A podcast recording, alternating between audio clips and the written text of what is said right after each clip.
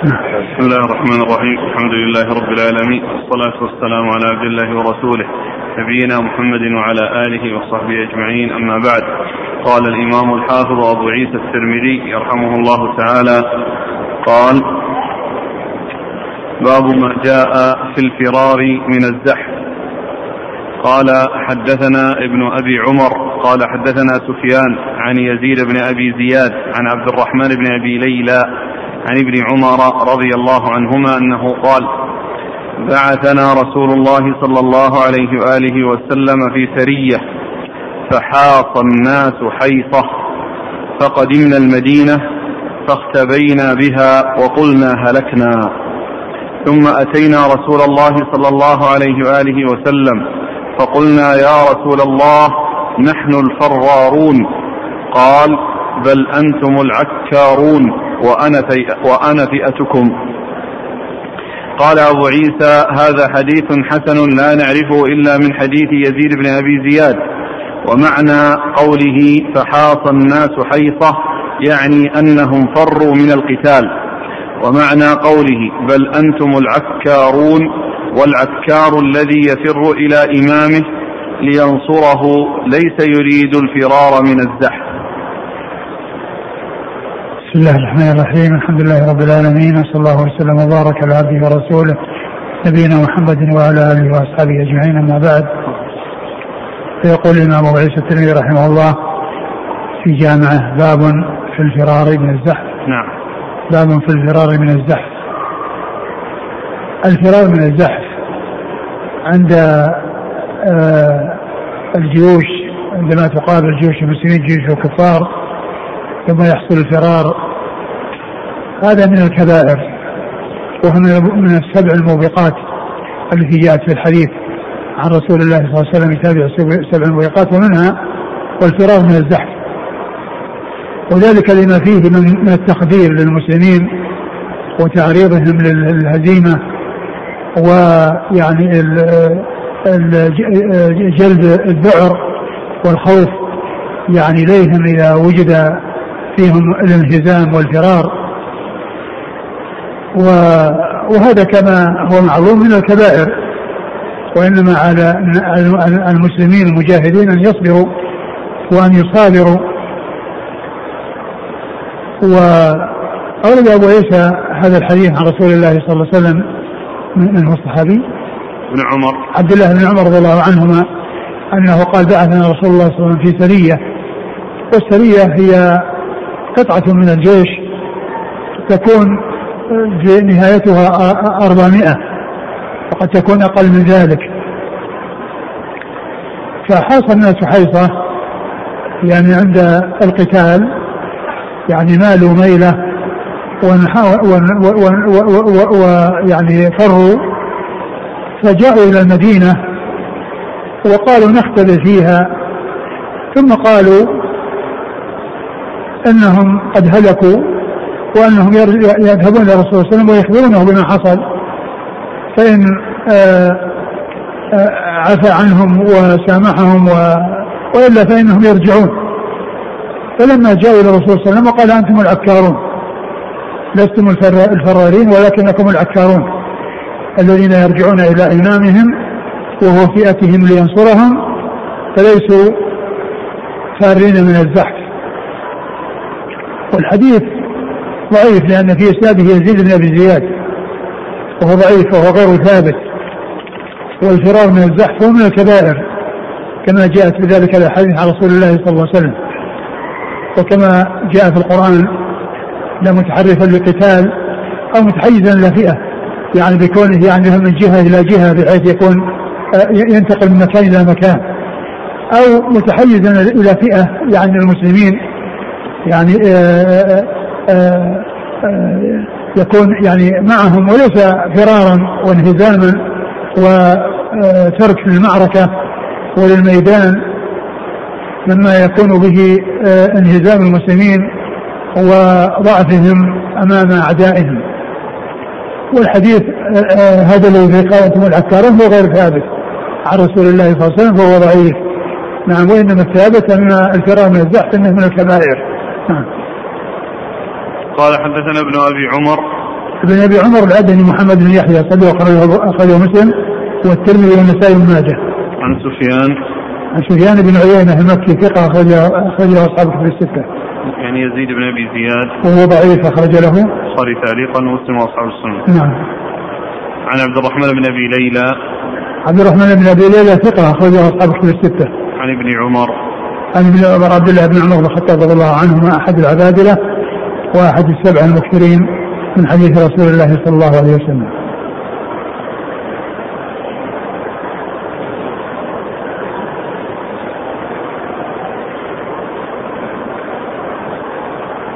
يقول في قوله تعالى أو متحيزا إلى فئة هل المراد قطعة من نفس الجيش المقاتل أو المراد فئة المسلمين وهو الإمام الأعظم ال ال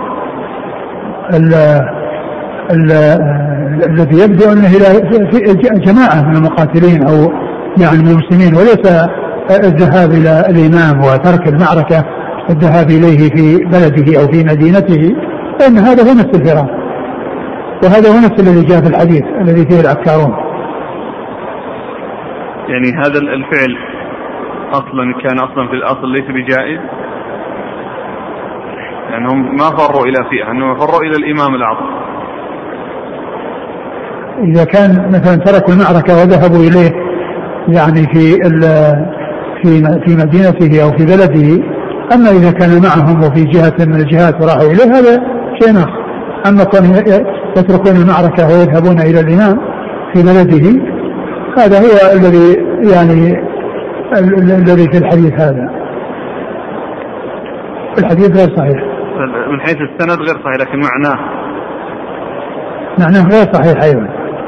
يعني كونهم يتركون المعركة ويذهبون أو يفر منهم أحد يعني يذهب إلى إلى الإمام لا يقال أنه آه، أنه فعل امرا مستحبا وإلا ما هو ما هو الفرار من الزحف اذا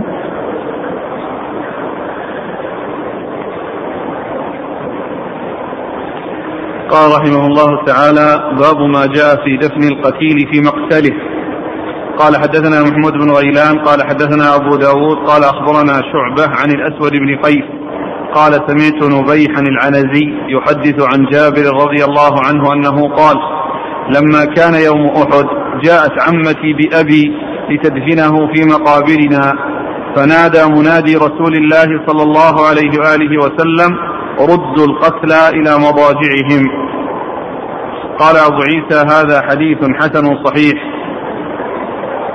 ونبيح كذا. ونبيح ثقة.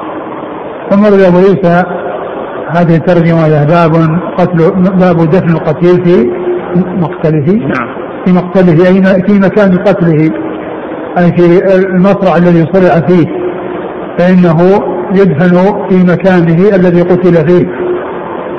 و وهذه هي السنة وقد أورد أبو عيسى هذا الحديث عن جابر بن عبد الله رضي الله تعالى عنهما أنه لما قتل أبوه واستشهد يوم يوم أحد وجاءت عمته تريد أن تدفنه مع المسلمين يعني في مقابر المسلمين فقال عليه السلام ردوا ردوهم ردوا القتلى إلى مضاجعهم. ردوا القتلى إلى مضاجعهم أي المكان الذي أضجعوا فيه وقتلوا فيه وسقطوا يعني آه، قتلى في سبيل الله أي ادفنوهم في أماكن قتلهم وفي مضاجعهم وهي التي وقعوا فيها موتى بسبب القتال في سبيل الله فيدفنون في أماكنهم ولا يدفنون في أماكن أخرى.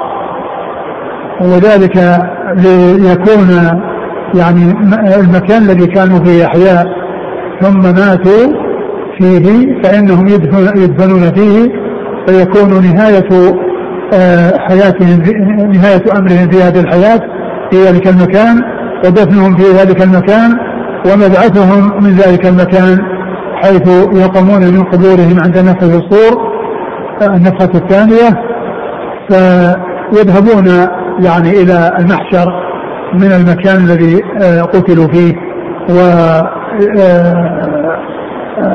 آه، آه، لهم الشهادة فيه.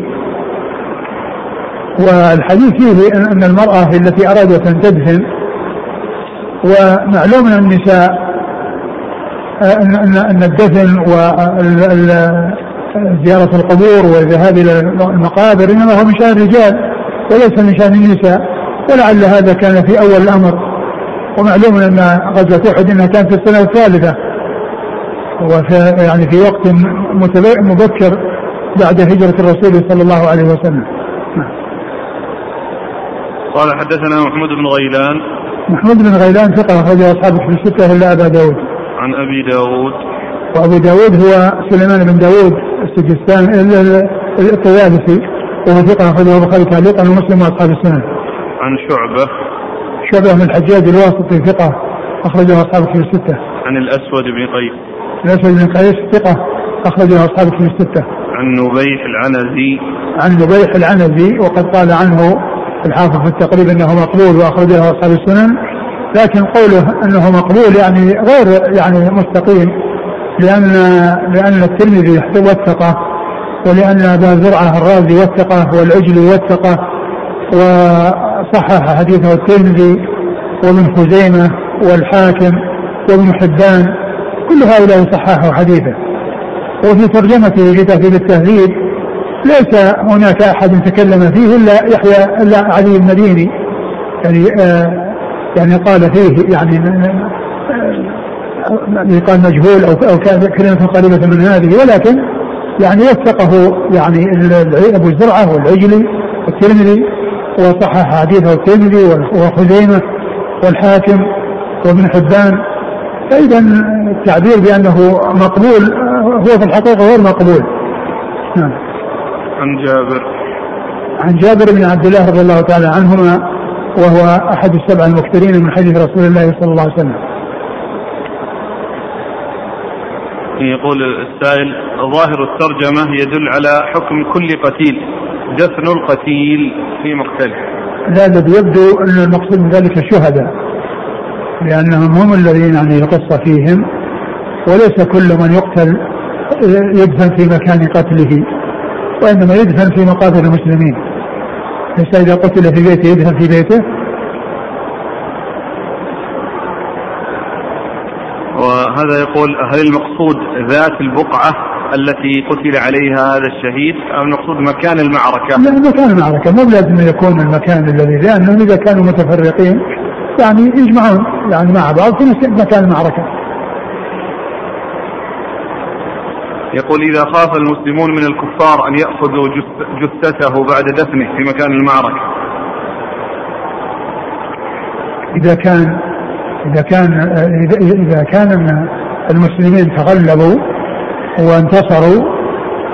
معلوم أن يعني الحكم سيكون للمسلمين وليس للكفار. وأما إذا كان يعني الانتصار ما حصل وإنما حصل يعني هزيمة وحصل كذا وأنه يخشى. إذا كان يخشى عليهم أنهم ينبشونه ويسيئون إليه فإن هذه آه، مصلحة أخرى ومحذور يعني آخر يعني آه، يستدعي ألا يدفن في المكان الذي يخشى أن يلحقه ضرر به.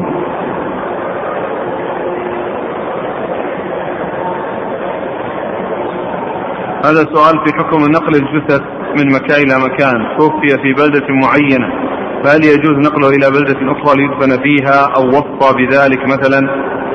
إذا كان المكان قريبا يعني مثل أطراف المدينة مثل ما حصل لسعد بن أبي وقاص كونه يعني مات بقصره ثم أحضر ودفن يعني في البقيع هذا ما في بأس.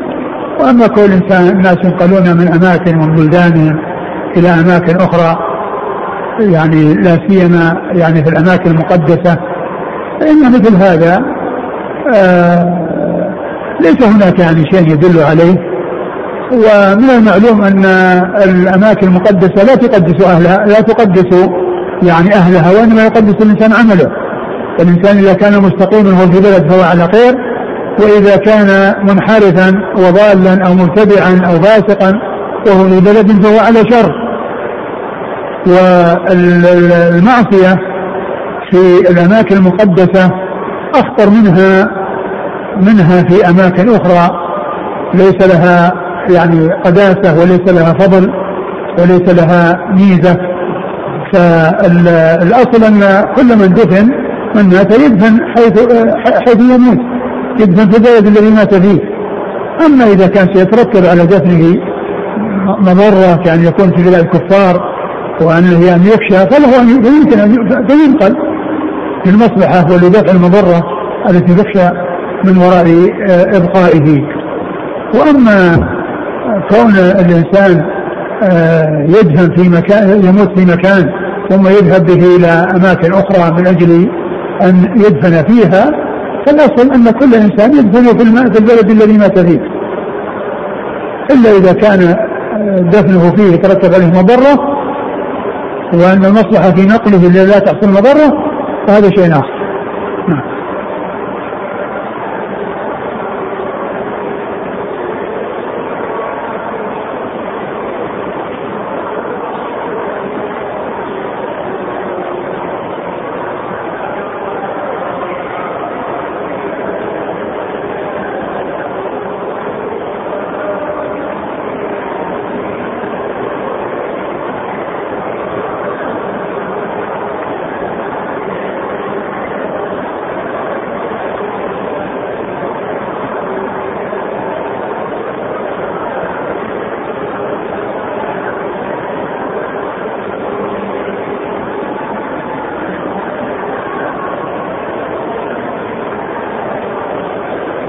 قوله وفيه حكمة أخرى وهو اجتماعهم في مكان واحد حياة وموتا وبعثا وحشرا ويتبرك الناس بالزيارة إلى مشاهدهم ويكون وسيلة إلى زيارة جبل أحد حيث قال عليه الصلاة والسلام أحد جبل يحبنا ونحبه. انتهى كلام آه آه هذا الكلام يعني يعني ليس بمستقيم يعني كله يعني كونهم يعني يكونون في المكان الذي قتلوا فيه ويدفنون ويبعثون هذا صحيح. لأنه كانوا في هذا ودفنوا في هذا ويخرجون من ذلك المكان. وأما كونه يعني يتبرك يعني يذهب لهم يتبرك بهم التبرك إنما هو بالأعمال الصالحة وليس بالأشخاص والذوات. وكذلك جبل أحد لا يذهب إليه يتبرك به ويعني وأنه يزار. وقد ورد ما يدل على أنه آه، جبل يحبنا ويحبه كما ثبت ونحبه كما ثبت عن رسول الله صلى الله عليه وسلم. لكن لا يعني ذلك أنه أنه يزار فإن كونه يحبنا ويحبه وإن وإن لم نزره ولا يعني ذلك أن أن أن الناس لكونه يحبنا ويحبه أنهم يزورونه. يعني كما يزار الأموات وكما يزار الأحياء. نعم.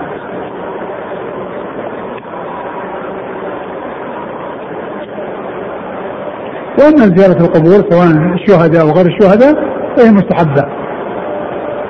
كما جاء عن رسول الله صلى الله عليه وسلم زوروا القبور فإنها تذكركم الآخرة.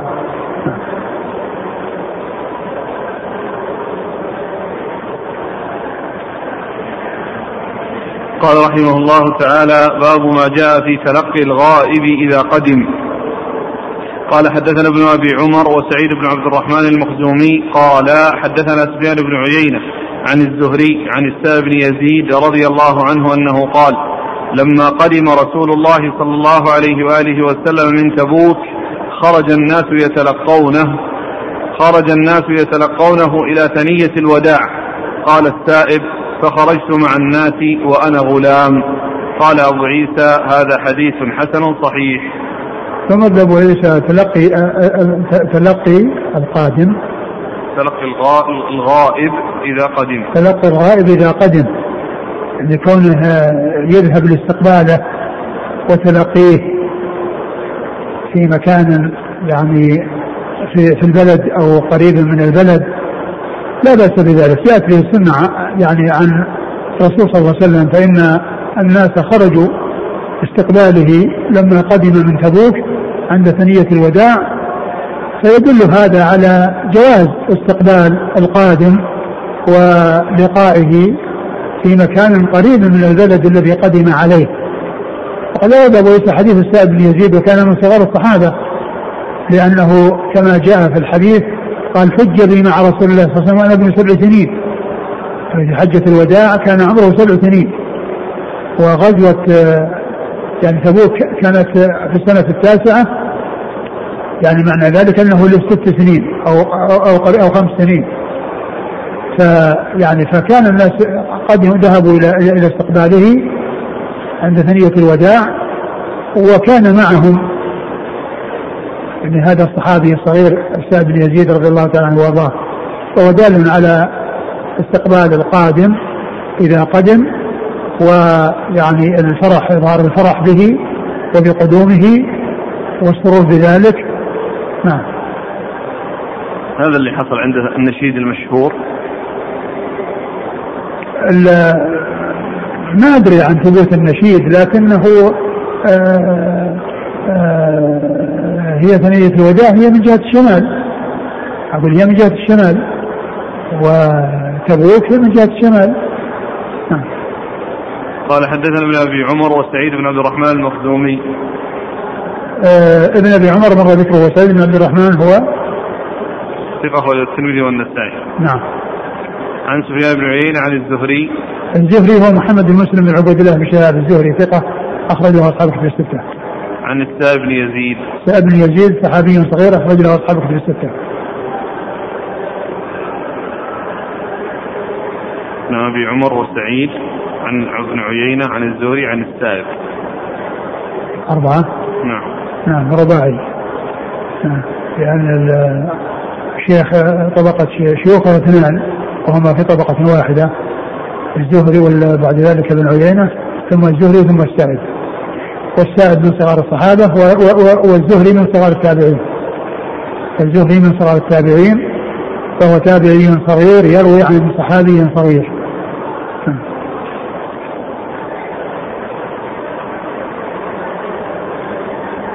يقول السائل هل يعتبر استقبال القادم سنة؟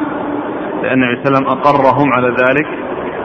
على كل يعني آه، هو لا شك إنه سائر ولا شك إن إدخال السرور يعني على القادم وتأنيسه انه يعني هذا أمر مطلوب.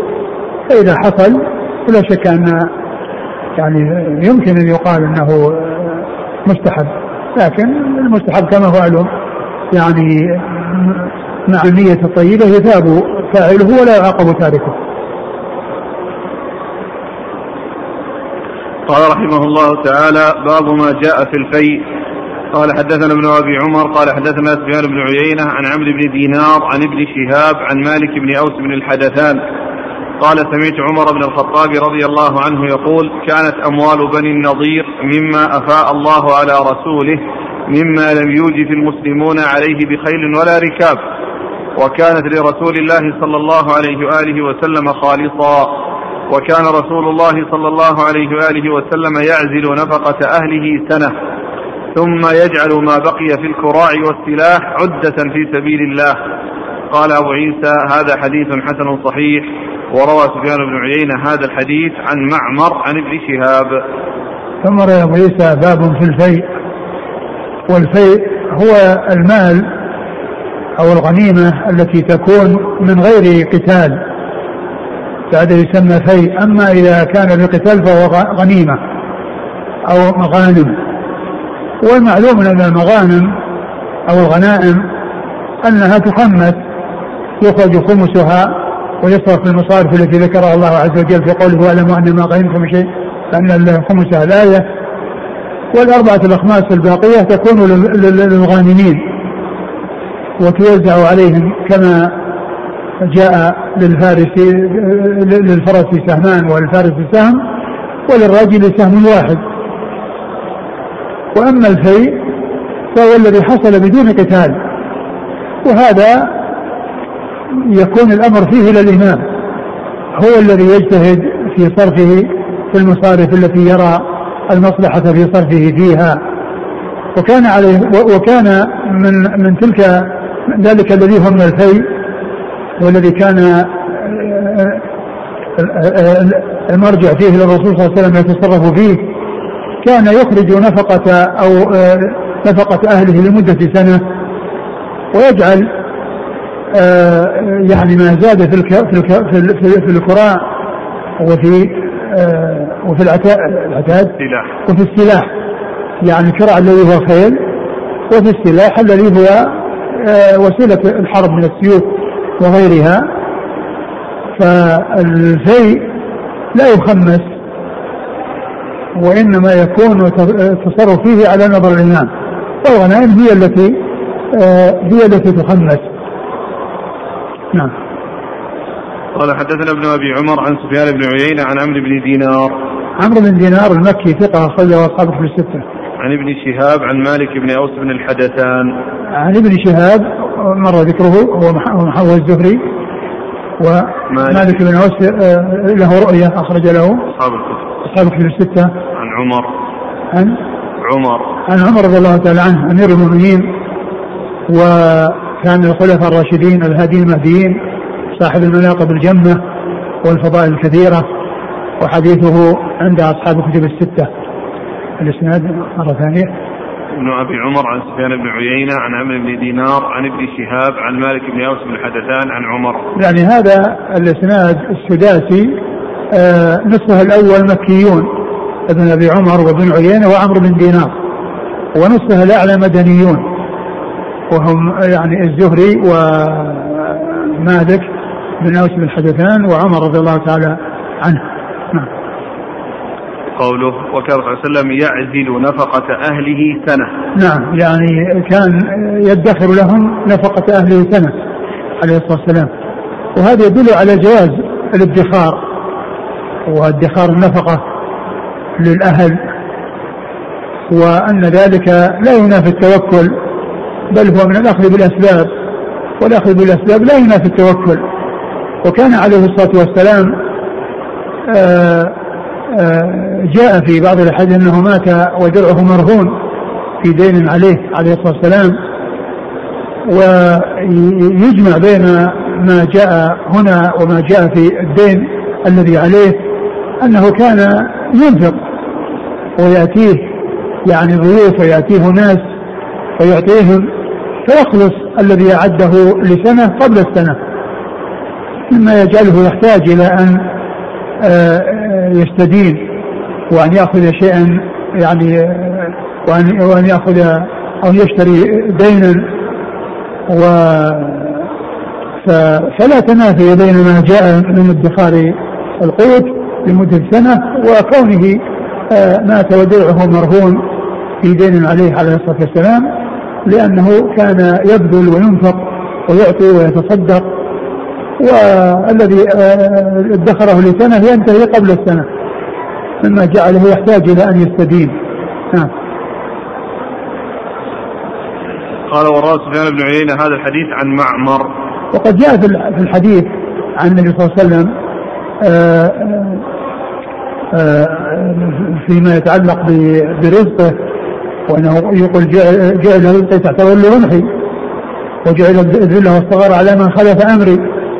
يعني معناه ان ان ان, أن نفقته وكذا أنها من الغنائم ومن الفيء الذي يوفيه الله عز وجل على المسلمين وهو أطيب المكاسب وأفضل المكاسب لأنه قوت المصطفى صلى الله عليه وسلم. جعل رزقي تحت رمحي وجعل الذله والصغار على من خالف أمري. نعم. وروى سفيان بن عيينة هذا الحديث عن معمر. معمر بن راشد الأزدي ثم البصري. الأزدي البصري ثم اليماني وهو ثقة أخرجه أصحابه في الستة. الفيء الآن لو حصل لمن يكون؟ يتصرف فيه الإمام فيما يرى فيه المصلحة. قال رحمه الله تعالى كتاب اللباس باب ما جاء في الحرير والذهب قال حدثنا إسحاق بن منصور قال حدثنا عبد الله بن نمير قال حدثنا عبيد الله بن عمر عن نافع عن سعيد بن أبي هند عن أبي موسى الأشعري رضي الله عنه أن رسول الله صلى الله عليه وآله وسلم قال حرم لباس الحرير والذهب على ذكور أمتي وأحل لإناثهم. قال أبو عيسى وفي الباب عن عمر وعلي وعقبة بن عامر وأنس وحذيفة وأم هانئ وعبد الله بن عمرو وعمران بن حصين وعبد الله بن الزبير وجابر وأبي ريحانة وابن عمر وواثيلة بن الأسقع رضي الله عنهم أجمعين. وحديث أبي موسى حديث حسن صحيح. ثم ورد أبو عيسى كتاب اللباس. وكثير من المصنفين يعنونون بهذا العنوان الذي هو اللباس. فيقولون كتاب اللباس. مع أنه يدخل في اللباس أشياء ليست من اللباس مثل صبغ الشعر ومثل الأسنان وما يتعلق بها ف فيكون آه، آه، الغالب هو اللباس ويدخل غيره تبعا وكثير من المصنفين كما قلت يعنونون باللباس كتاب اللباس. وأما النسائي فإنه ذكر ترجمة أو عنوانا يشمل اللباس وغير اللباس فقال كتاب الزينة. كتاب الزينة. ومن المعلوم أن اللباس من الزينة. وما يتعلق بالأسنان وما يتعلق بالأمور الأخرى تدخل في الزينة. فالتعبير بالزينة يعني يشمل اللباس وغير اللباس. وإذا عبر باللباس فإن غيره مما لا يكون لباسا يدخل تبعا. ولكن تعبير النسائي رحمه الله بهذه العبارة وهو قول كتاب الزينة بدل كتاب اللباس يعني آه، لفظ عام يشمل اللباس وغير اللباس. ثم ورد أبو عيسى هذه الترجمة باب ما جاء في الحرير والذهب. ما جاء في الحرير والذهب. والحرير والذهب جاءت السنة عن رسول الله صلى الله عليه وسلم بتحريمهما في حق الرجال وحلهما في حق النساء يعني من حيث التجمل ان النساء تتجمل بالحرير وتتجمل بالذهب. وأما استعمال الذهب في غير الزينة كالأواني والشرب بها فإن ذلك لا يجوز. لا للنساء للنساء والرجال. الرجال ليس لهم أن يستعملوا الذهب في في زينة وغيرها والنساء تستعمل الذهب في الزينة ولكنها لا تستعمله في الشرب في أواني الذهب والفضة. هذه حرام على الرجال والنساء أن يستعملوها وأن يشربوا في آنية الذهب والفضة. وقد أورد أبو عيسى حديث أبي موسى الأشعري رضي الله تعالى عنه أن النبي صلى الله عليه وسلم قال حرم لباس الحرير والذهب على ذكور أمتي. حرم لباس الحرير والذهب على ذكور أمتي وحل لإناثها. وهذا يدل على التفريق بين النساء والرجال في الأحكام وأن الأصل هو التساوي إلا إذا جاء شيء يميز ويفرق بين الرجال والنساء في الأحكام فيعول على ما جاء به التفريق في آه، آه، الشريعة. وهذا مما جاءت به الشريعة في التفريق بأن حلت الذهب والحرير للنساء وأنهن يلبسن ذلك ويتجملن به وأما الرجال فليس لهم ذلك وإنما يحرم عليهم ذلك وهو يشمل الكبار والصغار فليس الحكم منوطا بالكبار فقط وإنما هو الصغار والكبار ولكن الصغار ليسوا مكلفين وإنما المسؤول عنهم والقائم بأمورهم هو الذي يكون يعني آه، آه، مؤاخذا على ذلك إذا مكنهم أو إذا ألبسهم. يعني ما لا يجوز لبسه من الذهب والحرير. وهم غير مكلفين. وأما الحكم فإنه واحد. فلا يجوز استعمال الحرير والذهب للرجال سواء كانوا بالغين أو غير بالغين. ولكن غير البالغ هو غير مكلف مرفوع عن القلم. والذي يمكنه ويلبسه هو الذي يكون آثما وعاصيا ومخالفا لما جاءت به الشريعة. نعم. قال حدثنا إسحاق بن منصور. إسحاق بن منصور الكوسج ثقة أخرج أصحابه في الستة إلا أبا داود. عن عبد الله بن عن عبد الله بن نمير. عبد الله بن نمير ثقة أخرجه أصحاب الكتب الستة. عن عبيد الله بن عمر. عبيد الله بن عمر العمري وهو ثقة أخرجه أصحاب الكتب الستة. عن نافع. نافع مولى بن عمر ثقة أخرجه أصحاب الكتب الستة. عن سعيد بن أبي هند. عن سعيد بن أبي هند وهو ثقة أخرج ثقة أخرج أصحاب الكتب. نعم. ثقة أخرج أصحاب الكتب. عن أبي موسى. عن أبي موسى الأشعري عبد الله بن قيس وهو صحابي أخرجه أصحاب الكتب الستة. و يعني وقيل أن ذكر الحافظ بن حجر أن سيدنا أبي هند أرسل عن أبي موسى. أرسل عن أبي موسى. أنه يعني معناه أن روايته مرسلة وأن فيه انقطاع. ولكن الحديث يعني صححه الترمذي وذلك للشواهد التي جاءت. يعني دالة على ما دل عليه وإلا فإن الإسناد في حد ذاته آه، غير غير متصل ولكنه صحيح للشواهد الأخرى. التي في معناه نعم.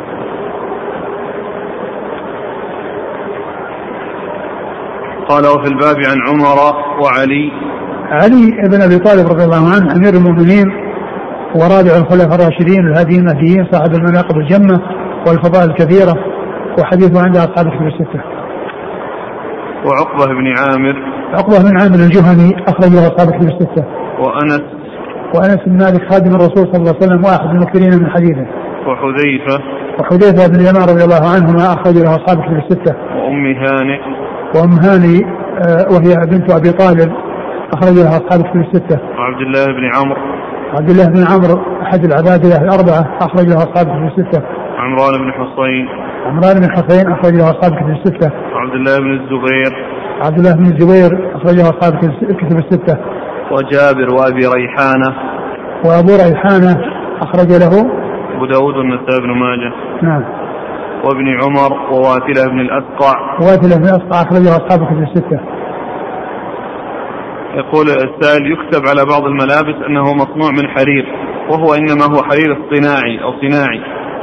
فهل يأخذ الحكم للطبيعي؟ لا ليس حكم حكم الحفاء الطبيعي. إذا كان إنه يعني ليس يعني ليس هو الحرير الأصلي الذي هو الطبيعي أما إذا يعني سمي الشيء ولكنه إذا كان محتمل وانه في مشتبه وانه يعني الأمر ليس بمتحقق يعني فدع ما يريبك لا ما يريبك هذا هو الأصل. كذلك ما يسمى بالذهب الأبيض والذهب الأبيض ليس ذهب، الذهب لا يكون إلا أصلا. وإنما ال- قد يكون هناك من ال- من المعادن ومن ال- الأشياء يعني ما هو يعني ما هو غال وما هو نفيس جدا لكنه لا يقال له ذهب.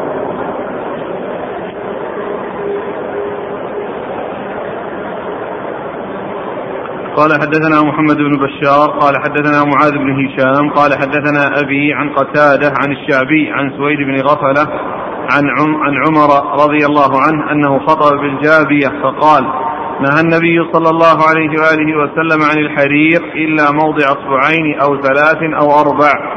قال أبو عيسى هذا حديث حسن صحيح. ثم روى أبو عيسى حديث عمر رضي الله عنه أن النبي صلى الله عليه وسلم نهى عن الحرير يعني في حق الرجال إلا في موضع أصبعين أو ثلاثة أو أربعة يعني بحيث تكون علما في الثوب وفي مكان منه. فإن هذا مستثنى وجائز وجاءت في السنة عن رسول الله صلى الله عليه وسلم. وأما غير ذلك فإنه لا يجوز. أما غير ذلك فإنه لا يجوز. وحديث عمر رضي الله عنه قال أنه حدث به بالجابية وهو مكان في الشام. قال نهى نهى النبي صلى الله عليه وسلم عن الحرير إلا موضع أصبعين أو ثلاثة أو أربعة. نعم لأنها أي الرجال النبي إنما هو للرجال. إلا موضع اصبعين أو ثلاثة أو أربعة وهذا هو الحد الأعلى. نعم. وش المراد بالعلم؟ يعني يكون في يعني في في طرف الثوب أو في جانبه. والمراد بالإصبعين أو الثلاثة أو أربعة يعني العرض؟ عرض؟ عرض. كذا نعم. وكان قد قد يكون يعني من أول الثوب إلى آخره نعم. يعني من أعلاه إلى أسفله لكن لا يتجاوز العرض أربعة. ما أدري هل يعني يكون كله يعني بهذه المسافة أو يكون يعني مثلا في جهة كان يكون يعني في جيبه أو في يعني شيء يعني يعني قليل. أما كون يصير على على طوله ما ما أدري. قال حدثنا محمد بن بشار. محمد بن بشار ملقب بن دار ثقة أخرجه أصحاب الكتب الستة. عن معاذ بن هشام. معاذ بن هشام ثقة. صدوق. صدوق أخرجه أصحاب الكتب الستة. عن أبيه عن ابيه هشام الدستوائي ثقة أخرجه أصحاب الكتب الستة. عن قتادة. قتادة بن دعامة السدوسي البصري ثقة أخرجه أصحاب الكتب الستة. عن الشعبي. عن الشعبي وهو عامر بن شراحيل الشعبي ثقة أخرجه أصحاب الكتب الستة. عن سويد بن غفلة. عن سويد بن غفلة وهو ثقة مخضرم وقال إنه قدم المدينة يوم دفن رسول الله صلى الله عليه وسلم. فيصدق أن يقال عليه كاد أن يكون صحابيا. كاد أن يكون صحابيا وهو من المخضرمين وكان من المعمرين وقيل إنه كان يصلي بالناس قيام رمضان وعمره 120 سنة. عن عمر.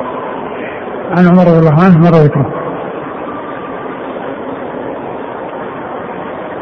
يقول السائل آه، ما حكم افتراس السجاج من الحرير الطبيعي؟ ما يجوز. لا يجوز افتراش ولا يجوز سواء للرجال والنساء. بالنسبة للرجال بلا شك وأما بالنسبة للنساء فالتزين به فإنه جائز. وأما افتراشه بالنسبة لهن ما ما أذكر. وأما بالنسبة للذهب فإنه لا يجوز لهن استعماله في في غير الزينة. هل يجوز للرجال استخدام أسنان الذهب الآن مع وجود البديل عنه في هذا الزمان؟ الأولى الأولى عدم الاستعمال ما دام أنه شيء يغني عنه لا سيما وهو يشبه لون الأسنان في في البياض. ولكن لو استعمل فإنه جائز. ولكن يعني يستعمل في ليس للزينة بأن يكون السن سليم فيعمل على أن يتخذ الذهب للتزين فإن هذا لا يجوز وإنما من أجل الإصلاح ومن أجل يعني تعويض هذا لا بأس له هل علمت الحكمة من النهي عن لبس هذه الأشياء للرجال؟ بالنسبة للذهب والفضة يعني كما هو معلوم لأنها هي الأثمان أقول هي الأثمان وهي يعني وهما يعني آه آه، معدنان يعني متميزان. فيكون بالنسبة للرجال يعني آه، بالنسبة للنساء الأمر في ذلك واضح من ناحية الاستعمال. وأما بالنسبة للرجال فلأن هذا فيه زينة وتجمل والرجال ليس من شأنهم التجمل في مثل هذا. نعم. قال رحمه الله تعالى باب ما جاء في الرخصة في لبس الحرير في الحرب. قال حدثنا محمود بن ويلان قال حدثنا عبد الصمد بن عبد الوارث. عن همام قال حدثنا همام قال حدثنا قتادة عن أنس بن مالك رضي الله عنه أن عبد الرحمن بن عوف والزبير بن العوام رضي الله عنهما شكيا القمل إلى النبي صلى الله عليه وآله وسلم في غزاة لهما فرخص لهما في قمص الحرير. قال ورأيته عليهما قال أبو عيسى هذا حديث حسن صحيح. ثم أبو عيسى باب في الرخصة في لبس الحرير في الحرب في في الرخصة في لبس الحرير في الحرب و آه، وقد روي أبو عيسى حديث الزبير وحديث عبد الرحمن بن عوف رضي الله تعالى عنهما أنهما شكيا إلى النبي صلى الله عليه وسلم وهما في غزاة معه القملة. شكل القمل نعم. نعم. فرخص لهما في لبس الحرير. رخص لهما في لبس الحرير. فيدل يعني الحديث على ما يعني على ما فيدل الحديث على جواز على على جواز ذلك وعلى الرخصة في ذلك كما ترجم له المصنف. وأن يكون ذلك في الشيء الذي حصل فيه. ولا يتخذ ذلك باستمرار وفي أي مكان وفي أي حال. يعني كان إذا كان فيه قمل ولا كذا يحل حرير وإنما آه يعمل على التخلص من طريقة. لكن بالنسبة للسفر وكون الناس مسافرين ليسوا مثل ما يكونون في الحضر. عندهم التمكن وعندهم الوسائل وعندهم الإمكانيات التي تختلف عن ما يكون عليه الحال في في غزاتهم. ف آه، آه، جاءت السنة عن رسول الله صلى الله عليه وسلم في الترخيص. لعبد الرحمن بن عوف آه، والزبير بسبب ذلك الذي حصل لهما فيدل على الترخيص آه، في ذلك في مثل هذه الحال التي هي الحرب والغزو في سبيل الله قال حدثنا محمود بن غيلان عن عبد الصمد بن عبد الوارث عبد الصمد هو صدوق أخرجه أصحاب كتب الستة. عن همام همام عن قتادة. نعم. عن همام بن يحيى العوضي ثقة أخرجه أصحاب كتب الستة. عن قتادة عن أنس. نعم. يعني يخصص فقط في الحرب؟ هو الذي يظهر لأنه جاء فيه.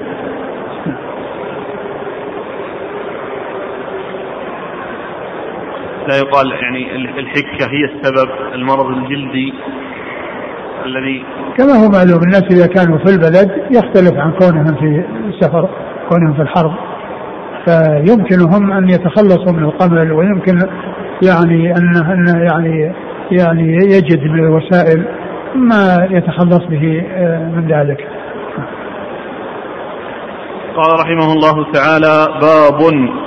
قال حدثنا أبو عمار قال حدثنا الفضل بن موسى عن محمد بن عمرو قال حدثنا واقد بن عمرو بن سعد بن معاذ قال قدم أنس بن مالك رضي الله عنه فأتيته.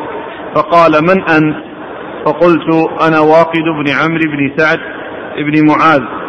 قال فبكى وقال إنك لشبيه بسعد وإن سعدا كان من أعظم الناس وأطولهم وإنه بعث إلى النبي صلى الله عليه وآله وسلم جبة من ديباج منسوج فيها الذهب. أنه أنه عندنا بعث نعم. أنه؟ بعث بعث أو بعث بعث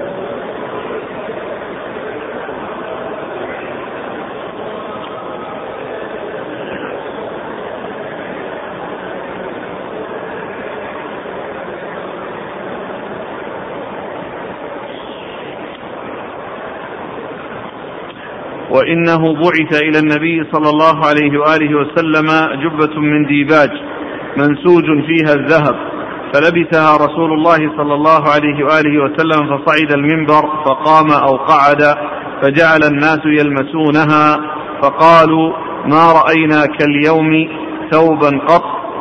فقال أتعجبون من هذه؟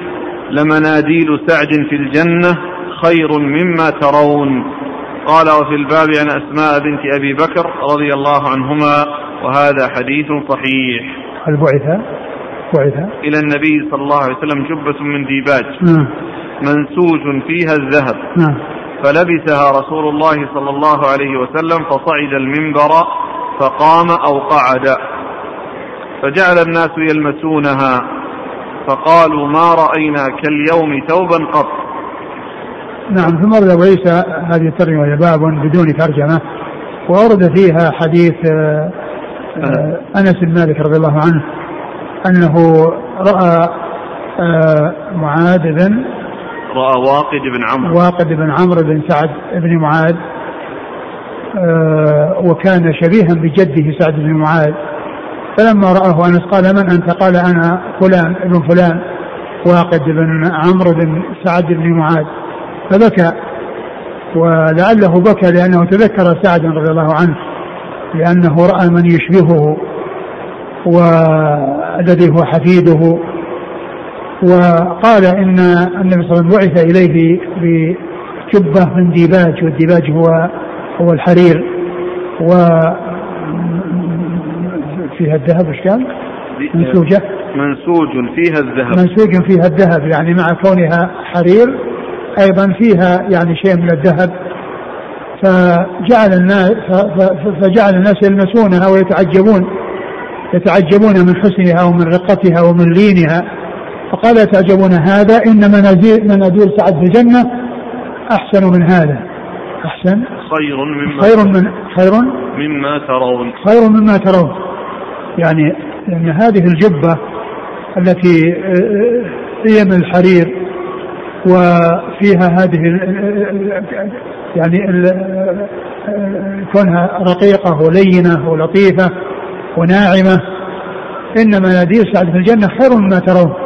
والمناديل هي أهون شيء عند الإنسان مما يكون في يده يعني مما هو معروف في الدنيا أنه للتنظف فيه. فيكون ذلك الشيء الذي هو يعني من أزهد من من من.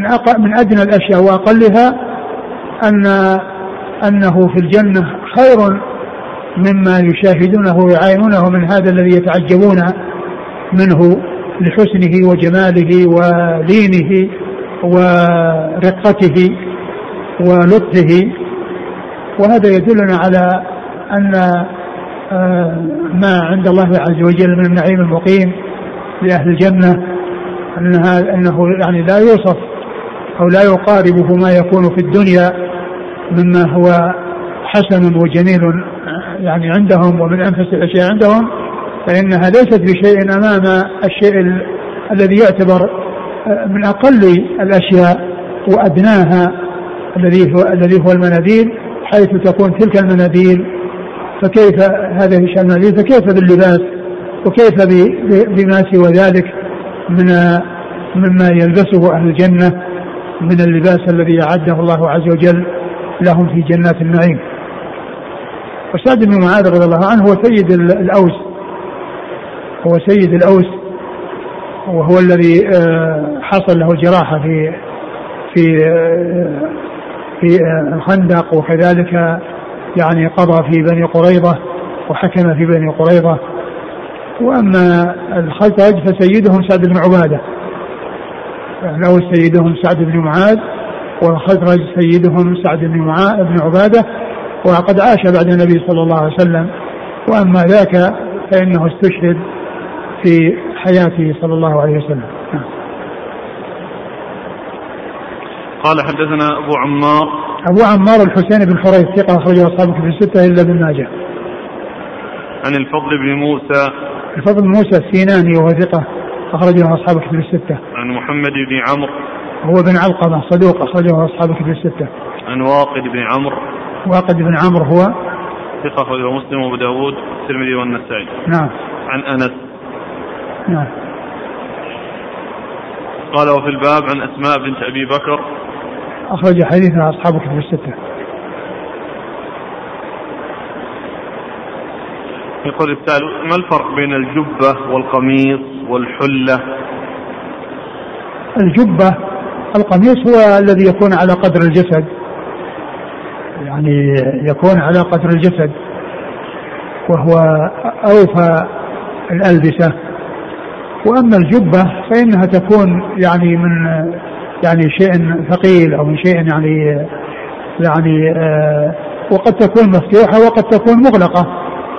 مثل ما جاء في الحديث الذي في غزوة تبوك لما كان معه المغيرة بن شعبة لما أراد أن يتوضأ وأراد أن يخرج آه، آه، ذراعيه من أكمامها فلم تتسع له فأخرجهما من تحت الجبة يعني من بأن أدخل يديه ثم غسل غسلهما.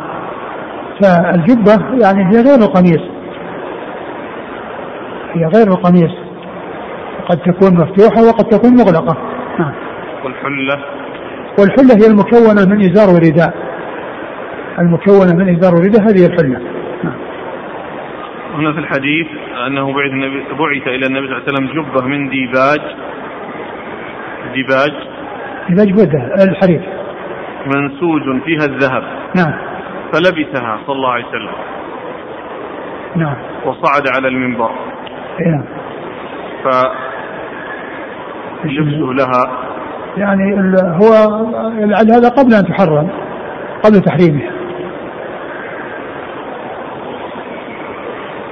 ولهذا جاء في الحديث ان ان أن عمر رضي الله عنه قال له ان ان, إن هناك جبة مع يعني عطارد فلو أنك اشتريتها لتتخذها للعيدين والجمعة والوفود فقال إنما يلبس هذا من لا خلق له يوم القيامة.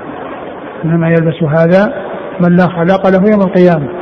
ويمكن يكون هذا الذي حصل قبل تحريمه. هنا في الشرح يقول الذي بعثها هو أكيدر دومة نعم دومة الجنة نعم. كما يدل عليه رواية أحمد فإنه روى في مسنده عن أنس أن أكيدر أن أكيدر دومة أهدى إلى النبي صلى الله عليه وسلم جبة سندس أو ديباج قبل أن ينهى عن الحرير. نعم هذا هو. فلبس فتعجب الناس عنه. قبل أن ينهى الحرير؟ نعم. نعم.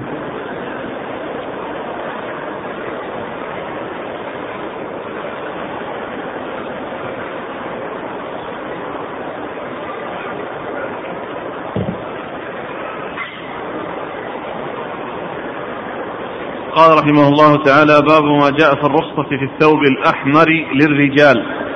قال حدثنا محمود بن غيلان قال حدثنا وكيع قال حدثنا سفيان عن أبي إسحاق عن البراء رضي الله عنه أنه قال ما رأيت من ذي لمة في حلة حمراء أحسن من رسول الله صلى الله عليه وآله وسلم.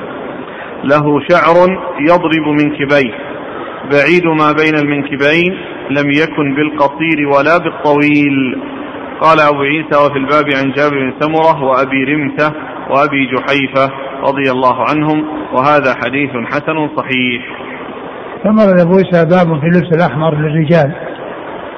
ولبس الأحمر للنساء يعني النساء يلبسن كل شيء من أنواع اللباس بشرط ألا يتشبهن بالرجال بشرط بشرط عدم التشبه بالرجال. وأما هذه الترجمة هي في الرجال. يعني اللبس الأحمر للرجال. وقد جاءت الأحاديث عن النبي صلى الله عليه وسلم أنه لبس يعني الأحمر. جاء في عدة أحاديث. وجاء في بعض الأحاديث يعني ما يدل على المنع من الأحمر. وقد ذكر الشارح يعني جملة منها وذكر أنها لا تخلو من مقال وأن الأصل هو الجواز. وقد جاء ما يدل عليه من فعله صلى الله عليه وسلم ولبسه وهو القدوة لأمته عليه الصلاة والسلام. وبعضهم قال إن لبس الأحمر مطلقا سائق ولو كان خالصا. وبعضهم قال إنه إذا كان ليس بخالص وإنما هو خطوط يعني حمر ومعها غيرها. والأحاديث التي وردت في آه، آه، آه، عدم لبس الأحمر لا تخلو من مقال. وعلى هذا فإن فالأصل هو الجواز حتى يثبت يعني خلاف ذلك. خلاف ذلك يعني هو المنع من يعني شيء من الأحمر. وقد جاء في ذكر معصفر وتحريمه وهذا ثابت. ومعلوم أن المعصفر يعني ليس أحمر خالص وإنما هو يعني يميل إلى الحمرة. وبين الصفرة والحمرة. ف يعني هذا النوع من اللباس الذي هو مصبوغ بالمعصفر هذه ثبتت السنة فيه عن رسول الله صلى الله عليه وسلم بأنه لا يستعمل. وأما ما عدا ذلك فالرسول صلى الله عليه وسلم لبس الأحمر وهو قدوة لأمته صلى الله عليه وسلم. قال حدثنا قال البراء ما رأيت من ذي لمة ما رأيت من ذي لمة يعني الشعر الذي آه، يعني ينزل يعني من من من, من رأسه صلى الله عليه وسلم. وكان يعني آه، شعره لا يتجا لا يصل إلى يعني حتى يصل إلى الكتفين. وهذا أعلى ما وصل إليه شعره صلى الله عليه وسلم. ويكون إلى شحمة أذنه ويكون بين ذلك. وقد جاء تفسير اللمة قال أنها بين أنها فوق فوق المنكبين. ذكر ثلاث ثلاث أحوال إيش أسماها؟ يقول واللمة من شعر الرأس دون الجمة. دون الجمة، الجمة التي هي إلى المنكبين. واللمة واللمة دونها و سميت بذلك لأن ألمت بالمنكبين. والوفرة من شعر الرأس إذا وصل إلى شحمة الأذن. نعم وهو وهو فوق اللمة. يعني أقل من اللمة وأكثر أقل من اللمة اللي في اللي في الوفرة. واللمة بين الجمة وبين الوفرة. نعم.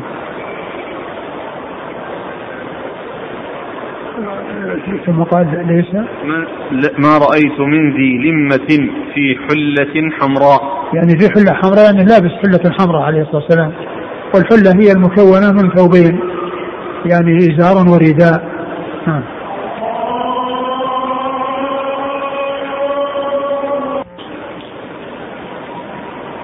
ما رأيت من ذي لمة في حلة حمراء أحسن من رسول الله صلى الله عليه وسلم. له شعر يضرب منكبيه. نعم. بعيد ما بين المنكبين. يعني أنه عريض يعني ما بين المنكبين. هذا وصفه صلى الله عليه وسلم. هذا من صفاته عليه الصلاة والسلام. نعم.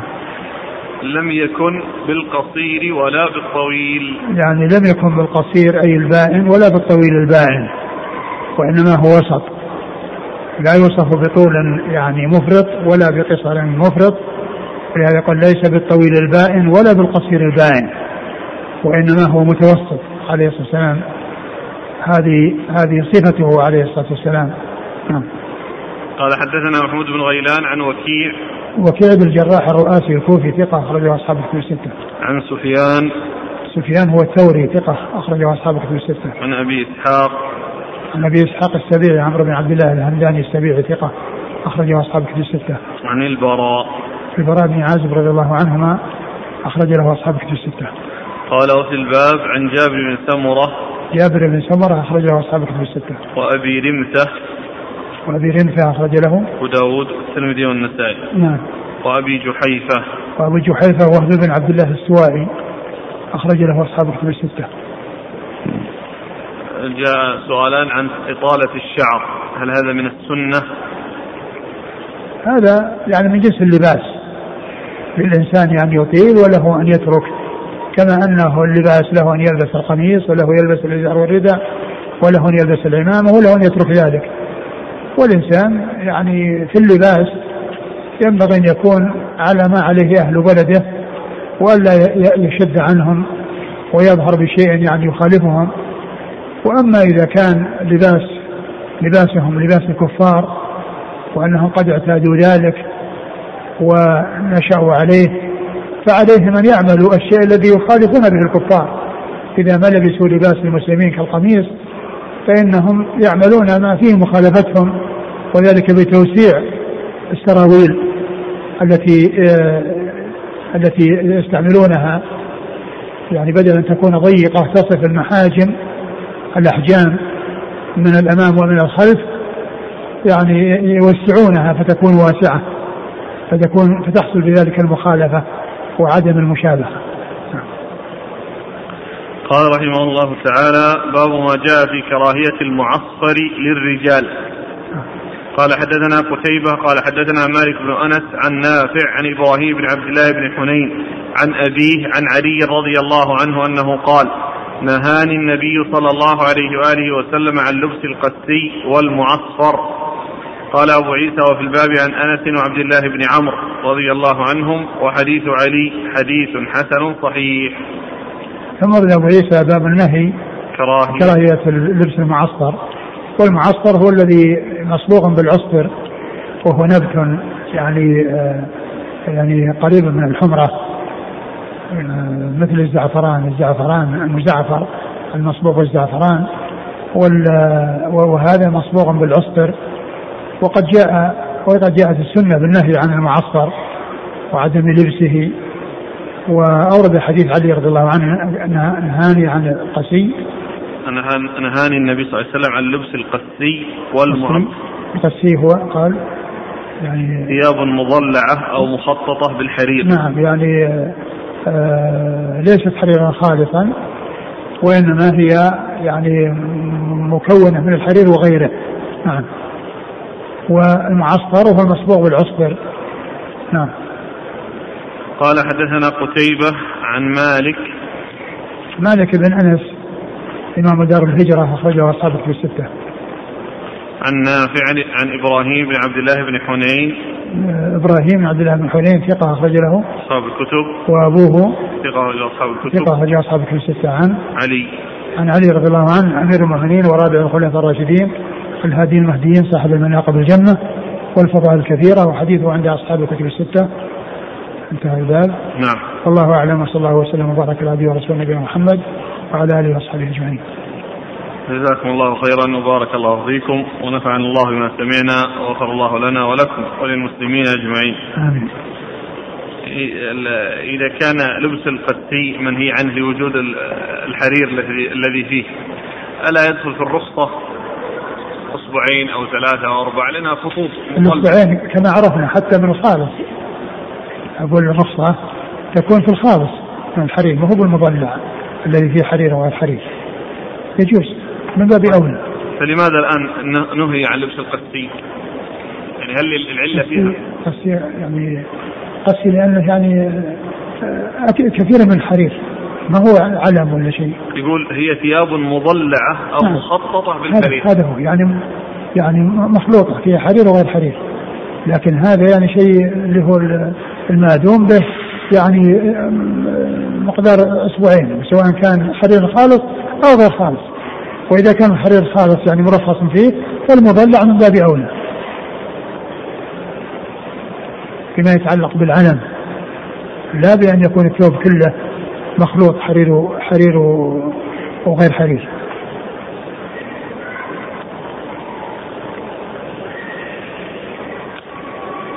يقول آه، السائل عندنا في بلدنا الآن لا يطيل أحد شعره إلا كانت به ريبة حيث لا يفعل ذلك إلا الفساق. هل فعل ذلك؟ والله إذا كان الأمر كذلك فالإنسان يعني لا لا يستعمل. يعني لأن هذا ما يقال أنه سنة وأن يعني غيره ليس بسنة. فهذا من جنس اللباس واللباس الأمر فيه واسع. مثل التختم الانسان له أن يتختم وله لا يتختم. واللي ما يتختم ما يقال ترك السنة. هذا ينبه صلى الله إليك إلى مسألة الذهب الأبيض. يقول إن الآن حسب كلام أهل التخصص والاختصاص في الصاغة إنه ممكن الآن يصبغ الذهب ويلون. إذا كان الذهب موجود ولكنهم صبغوه بابيض هذا ما خرج عن كونه ذهب. وإنما الكلام على نفس المادة أنها كلها ليست ذهب وإنما هي شيء أبيض. أما إذا كان الذهب موجود ولكنه طلي بأبيض ما أخرجه عن كونه ذهب. يقول ما حكم لبس ربطة العنق؟ لا سيما إذا كان الرجل في بلد تنتشر هذه العادة ولا يستغربونها. لا هذه لا يجوز استعمالها لأن هذا من لباس الكفار والمخالفة مطلوبة وحتى في اللباس الذي هو البناطيل يعني التي تصل الأحجام آه، إذا كان الإنسان يحتاج إليها فإنه يوسعها حتى تكون واسعة حتى يكون مخالف للكفار وغير مشابه للكفار هل يقاس على المعصفر اللو يعني الثياب الصفراء؟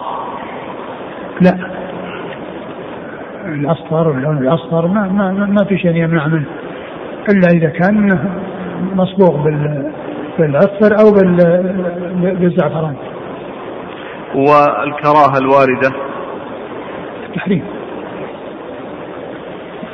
جزاكم الله خيرا سبحانك اللهم وبحمدك أشهد أن لا إله إلا أنت أستغفرك